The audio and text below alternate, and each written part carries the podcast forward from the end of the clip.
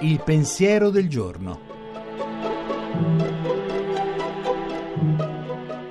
In studio Marinella Perroni, docente al Pontificio Ateneo Sant'Anselmo.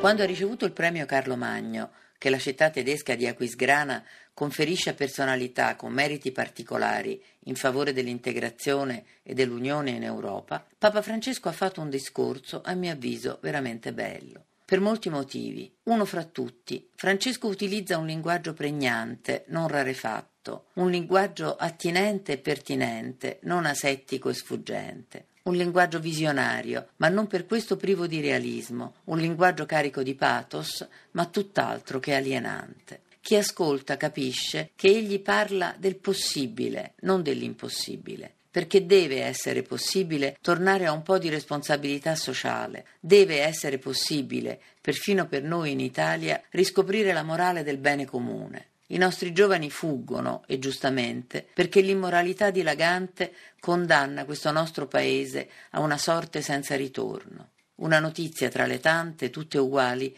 che ci affliggono ogni giorno.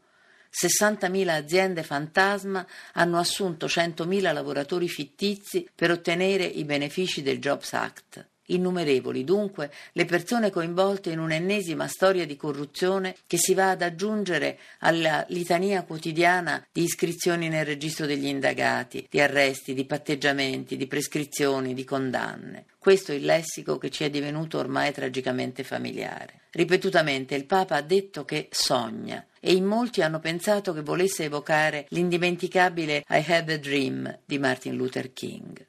Francesco ha detto che sogna un'Europa dove i giovani respirano l'aria pulita dell'onestà. L'elezione a presidente degli Stati Uniti di un uomo di colore ha dimostrato che a volte la realtà può essere addirittura superiore al sogno. La trasmissione si può riascoltare e scaricare in podcast dal sito pensierodelgiorno.rai.it.